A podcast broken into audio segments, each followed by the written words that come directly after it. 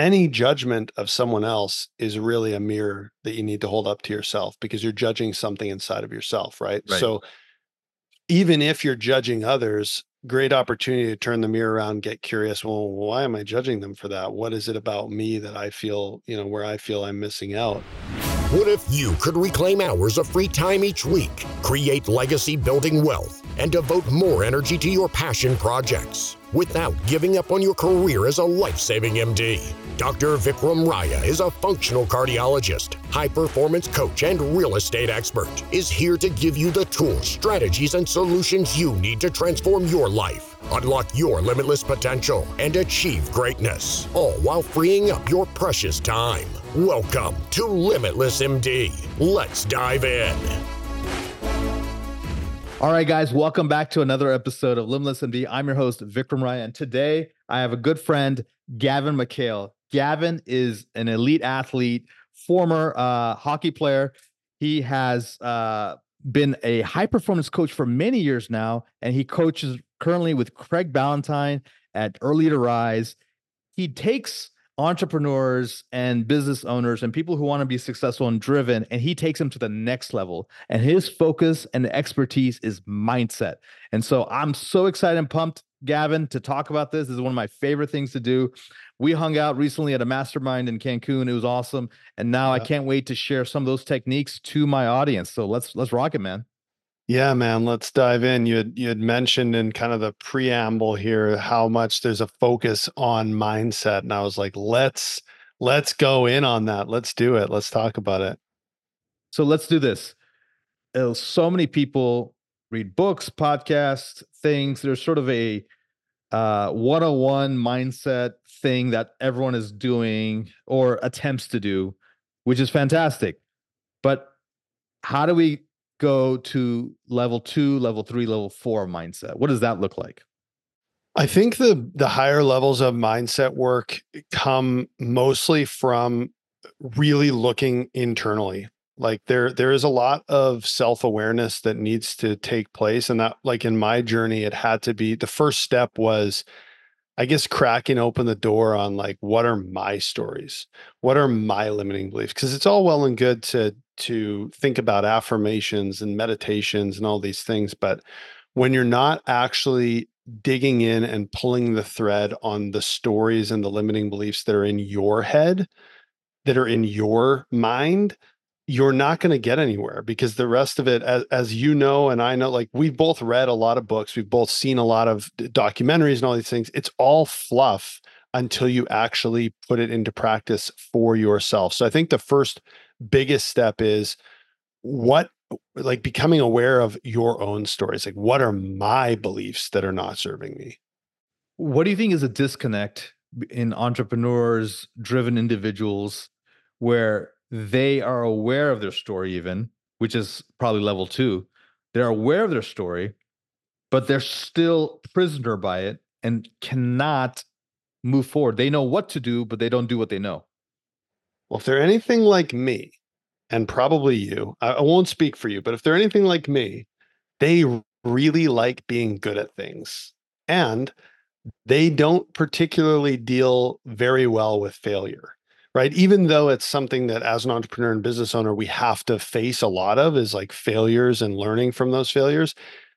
Not many of us actively like to seek them out and that was one of my biggest issues and why i you know why i blew a chance at playing professional hockey uh, why my business businesses up to this point were mediocre because uh, when it got to the time where i had to actively pursue failure to get to the next level.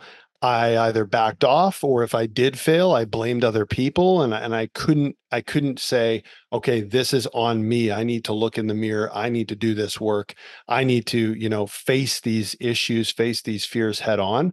I think a lot of people no matter what they say like it's not fun. Everyone says oh i want to grow and learn growth isn't very fun like most of the time you're like wading around in these swampy murky waters that's not very comfortable and eh, you know a lot of it is going into those dark places that that you probably have avoided for good reason and i think that's why why people shy away from doing this work or why it takes longer than it probably should It's it's what happened to me anyway. so let's talk about the opportunity to play at elite elite level with NHL. Let's talk about this concept. It seems to be you're referencing sort of this extreme ownership. Yeah. And let's talk about the dark places and who are the people that go there and who are the people that avoid it. So like you can sort of choose some of those topics, but let's sort of break some of this down. I want to get sure. into the tangibles for these guys. Yeah. So f- for me, just a brief background, I played in the Western Hockey League, which is like the highest junior hockey league you can play in. And it was my NHL draft year for the National Hockey League. And and I did what I call orchestrated a complete meltdown mm-hmm. from uh from the start of the season to the end of the season where I just uh, I could not handle failure. And I think that you you mentioned you know who does do this work and who doesn't do this work. I think uh, I was talking with someone else today about um, is it Tony Robbins's idea of you're either driven to it from desperation or from inspiration.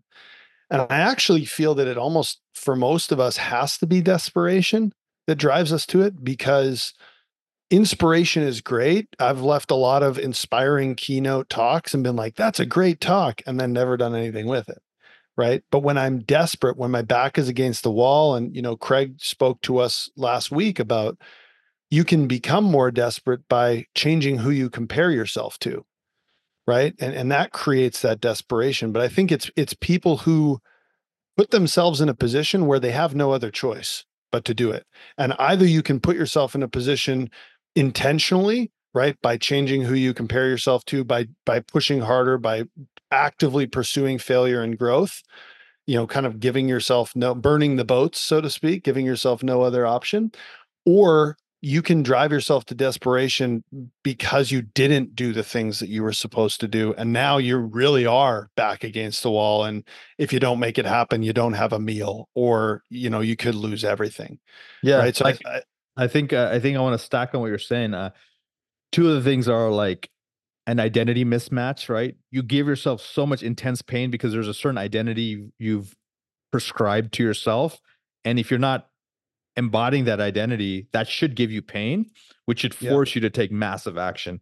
The second thing is uh, setting in, in, insane deadlines. So right. Elon Musk does it. I know Steve Jobs used to do it, and it's it's best essentially employing Parkinson's law to your favor, which for those guys, most of you guys know it, but essentially you the amount of time you have to do something is the amount of time it takes to do something. So like if yeah. I uh like I had to do I think three uh talks at, at my mastermind that I just held here in Miami and uh I had plenty of time, you know, over the last four months, but sure, it ended up cranking it on the airplane there, and like you know, the night of and the morning of, and it, it was it was a good talk, but it didn't need to be that intense. totally. yeah. But uh, I I used the time available because I waited till the end, right? So yeah. uh, it's creating those artificial perhaps timelines and compressing that kind of high output, you know, uh, on your timetable. Yeah, and I think what you bring up here is is like what we talk about with Craig uh, with early to rise of like how to set really good goals, and you know you talk about like these these deadlines um, that changes the intensity of the action steps, right? So if I want to make a million dollars in a year, it's gonna be very different than if I want to make a million dollars next week. Very different action steps, right? And I'll say, you know, this is one of those mindset pieces. Neither of those are out of the realm of possibility for anybody. As long as you take, as long as you know the action steps you need to take, you put the plan in place to take those action items and you get the accountability to make sure you take them. And then you're constantly reiterating, right?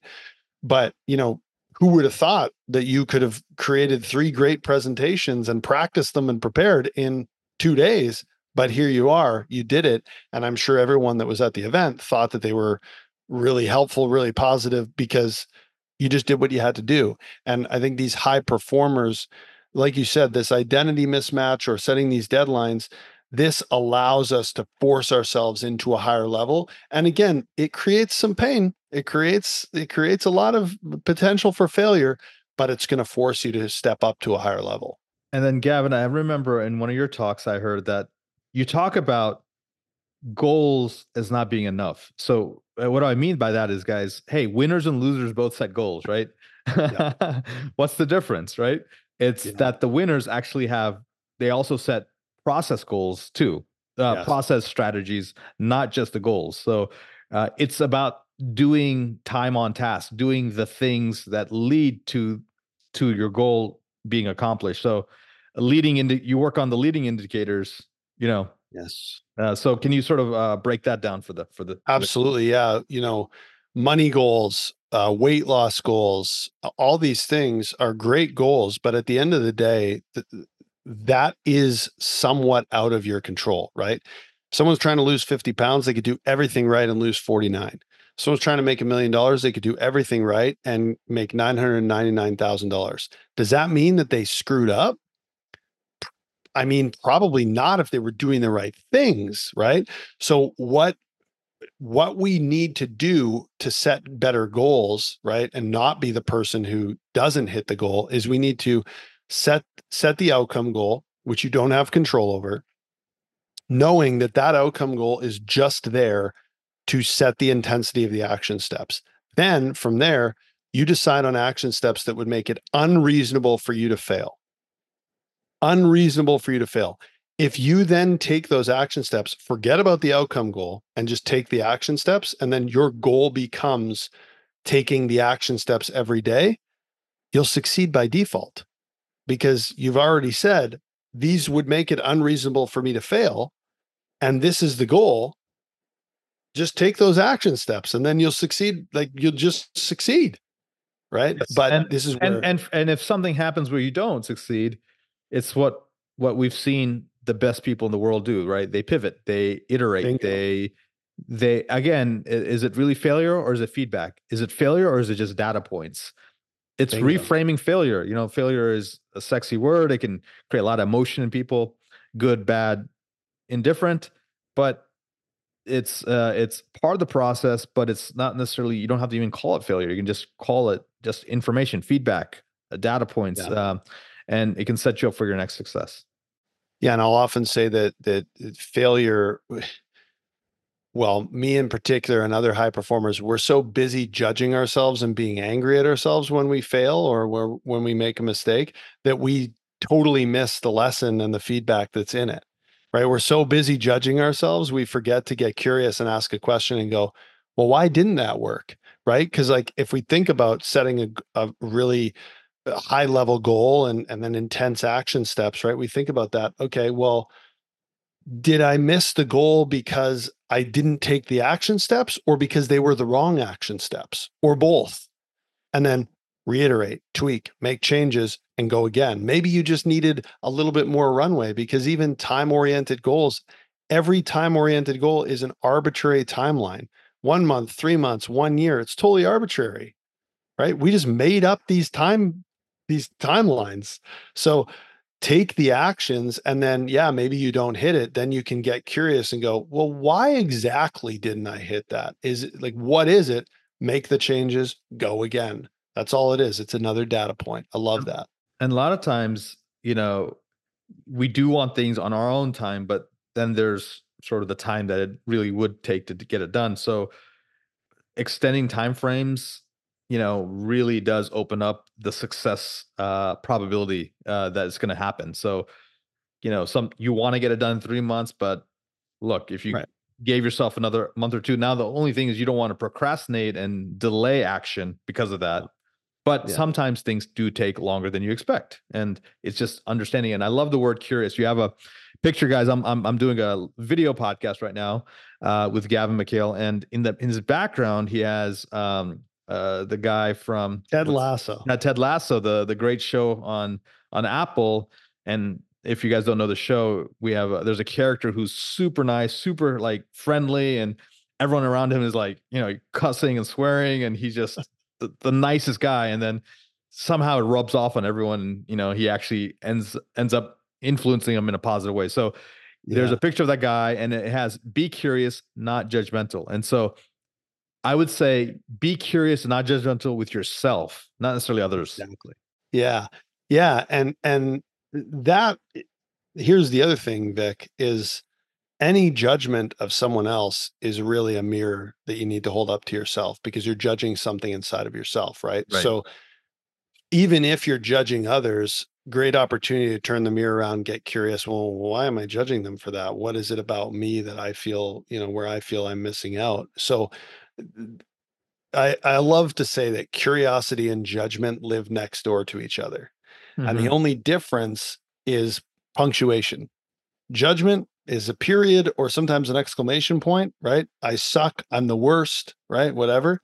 Curiosity is a question mark. Am I the worst? Do I suck?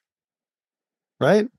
And when you start to open up that line of questioning, now your brain can actually start to solve those problems instead of these like matter of fact type things. Do I suck? Well, I don't know. Uh, let's define how much I like, let's define what being good means and what being bad means in this situation. And now, now we're on a completely different track and we're actually solving a problem instead of just beating ourselves up.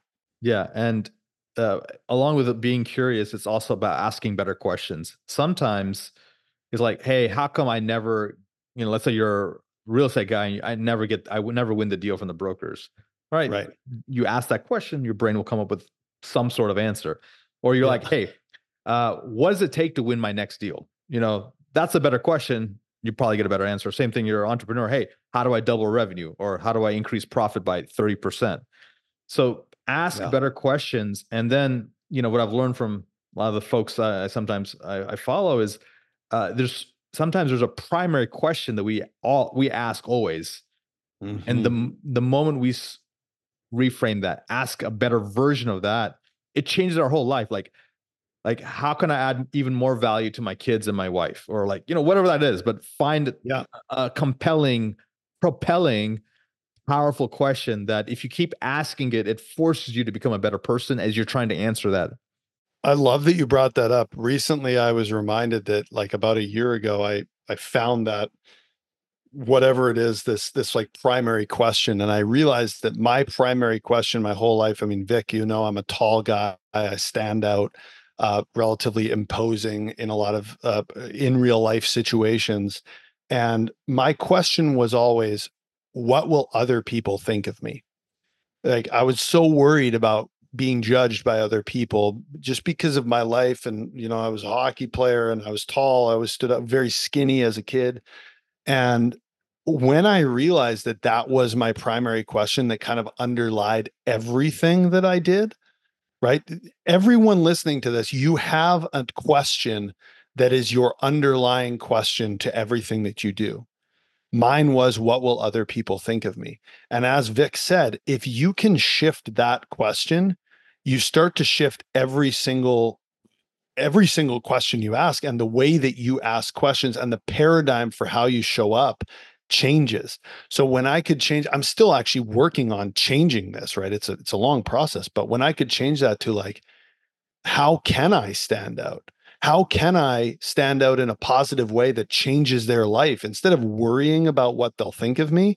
What if I just shift that slightly, reframe that to like, I could stand out in a way that literally inspires someone so much that they might change their life. Like that's a better question to ask.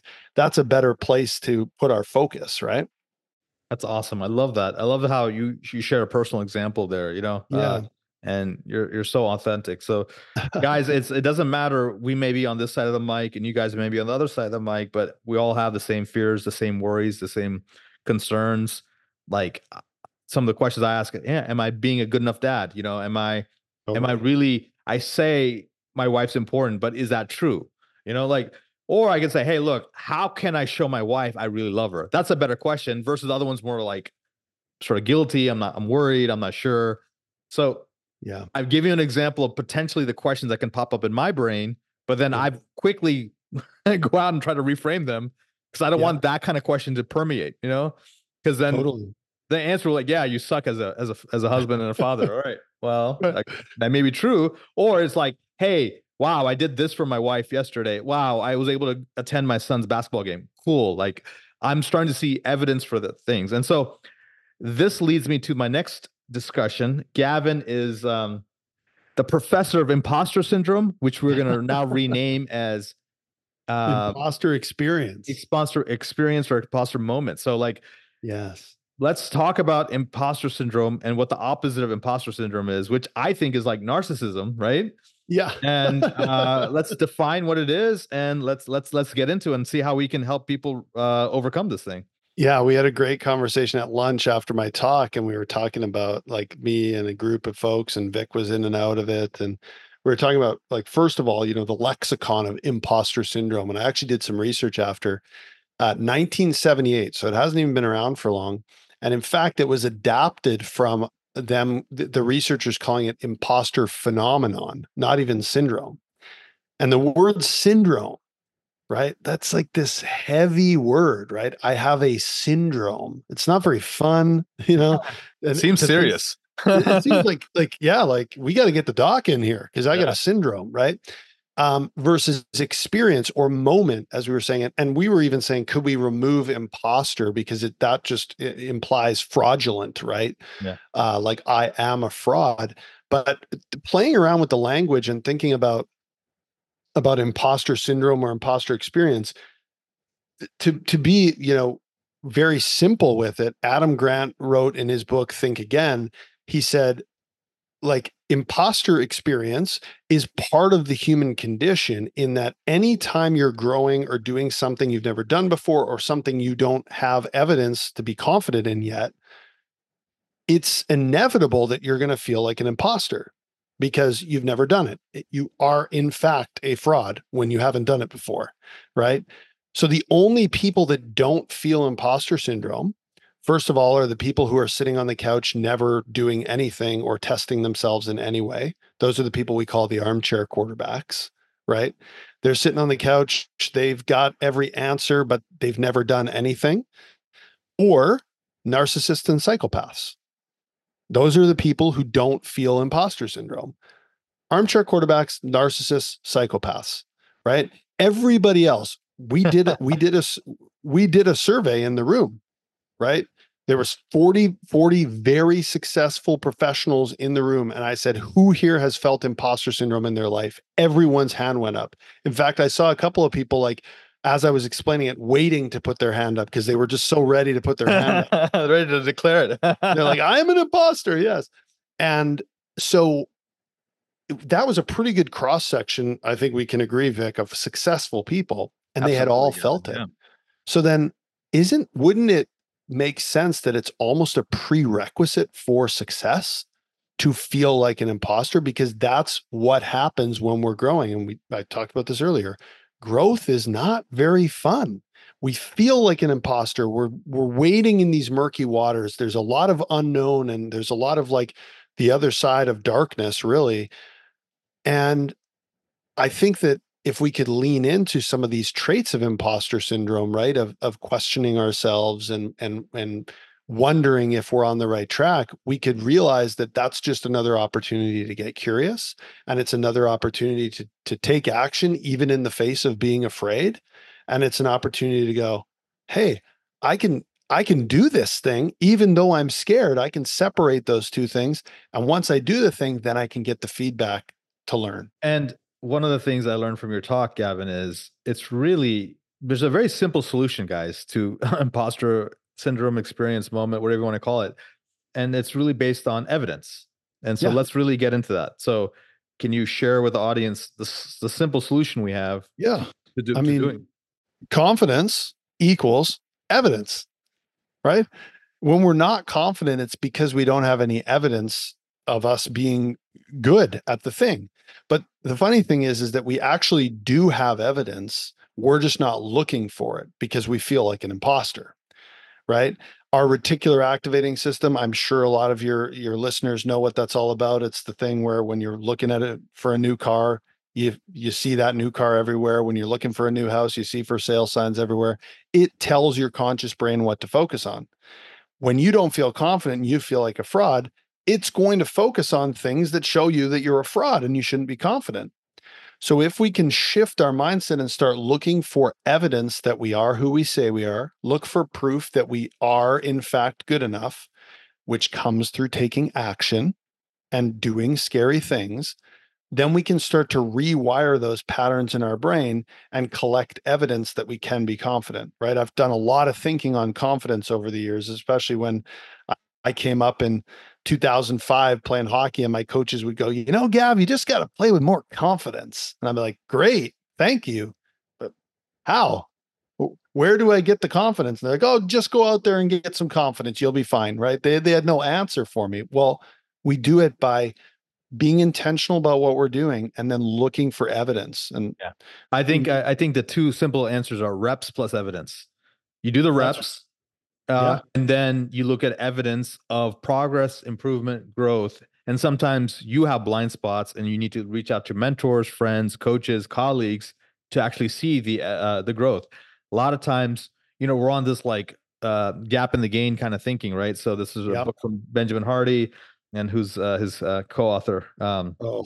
Dan Sullivan. Yeah, Dan Sullivan. That's so uh, I, I, saw this amazing infographic. Uh, I don't have in front of me, but I can describe it to you guys. So imagine like you're climbing this, I don't know, a thousand step, you know, um, staircase, and and you're on step 997, and you're looking at step a thousand is still three steps away. You're like, oh my god, what a failure! I haven't even hit that in the amount of time I was supposed to get it.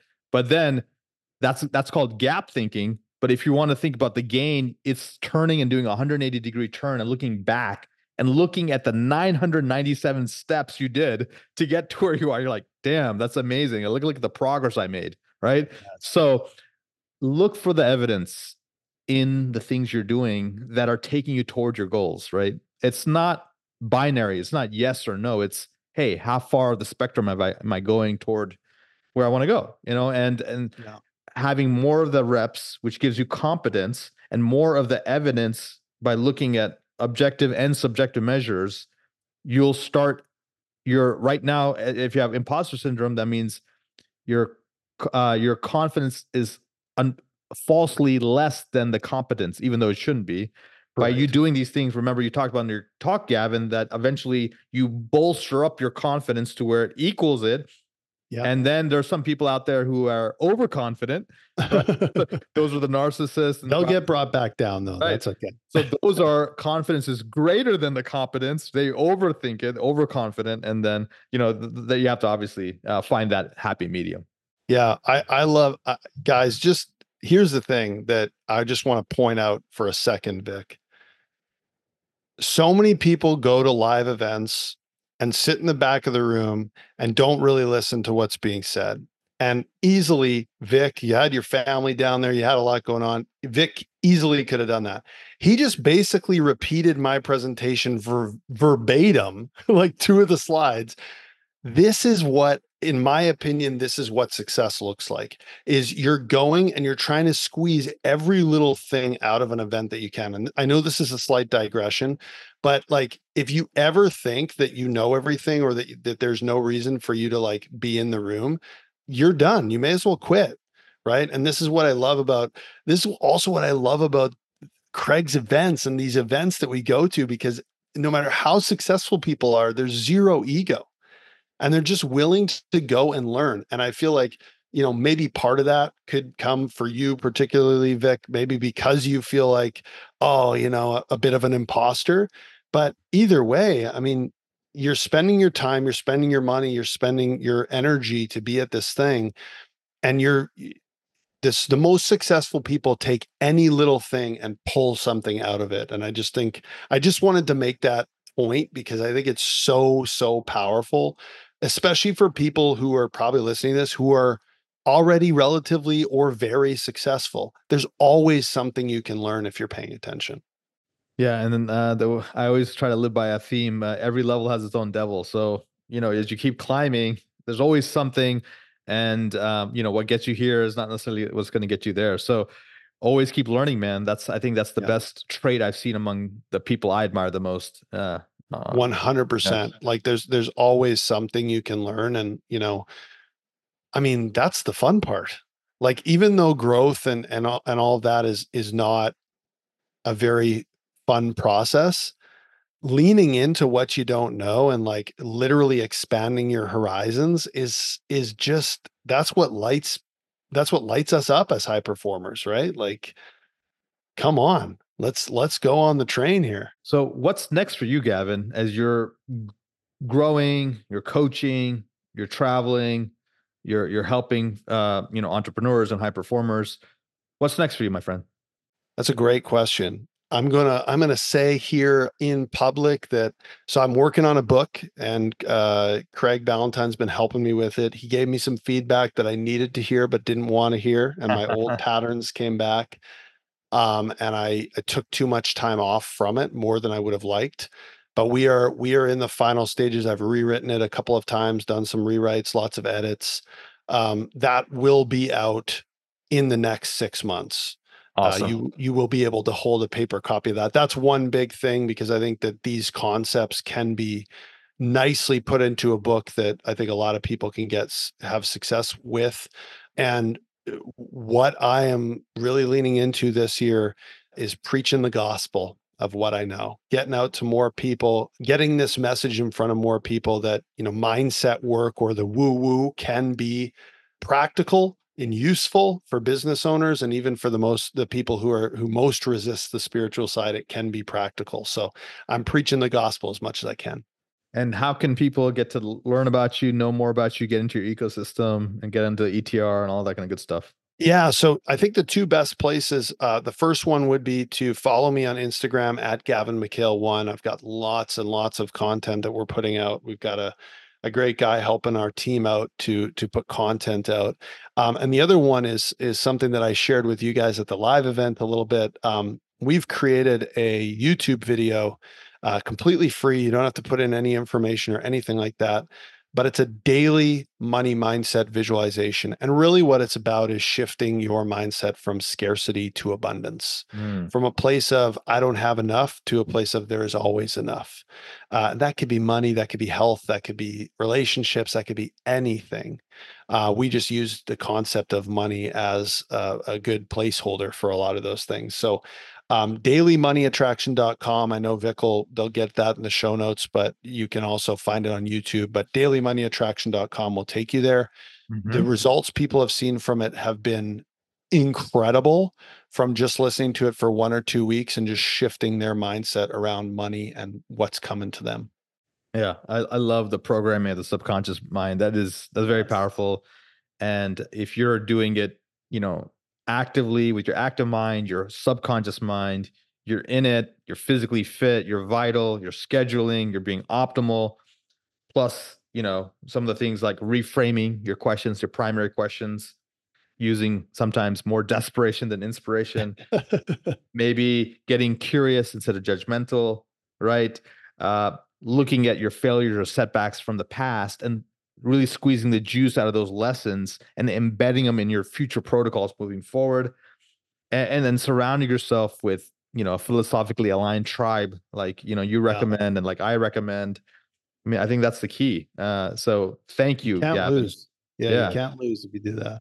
Yeah so it's it's really amazing. I can't wait to see uh, hear hear about your book and we want to definitely have it in our hands whenever it gets released um but uh what's uh as i as i let you go here today What's the impact you want to have on the world, my friend? Man, that's such a great question. I have done a lot of thinking on this. I believe that I am here just with my story and what I've experienced to connect great human beings to the highest version of themselves and i think that there's greatness in all human beings so anybody who will listen i think i can can give them that light that inspiration even if it's just a little bit to move towards a higher version of themselves and and a, and a more aligned a version that's more aligned with the best version of them that they can be Awesome, man. Rock on. That's great. Guys, thank you again for listening. Thank you again for uh, subscribing to the the podcast, the YouTube. Uh, we're really growing. We're one of the top in the physician space. Really appreciate you all. And until next time, be phenomenal. Thank you so much for listening to this episode of Limitless MD. If you found value from this episode, I encourage you to share this episode with a friend and let me know by leaving a review. For more information, make sure you check out the links in the show notes below or simply visit vikramraya.com. Until next time, be phenomenal.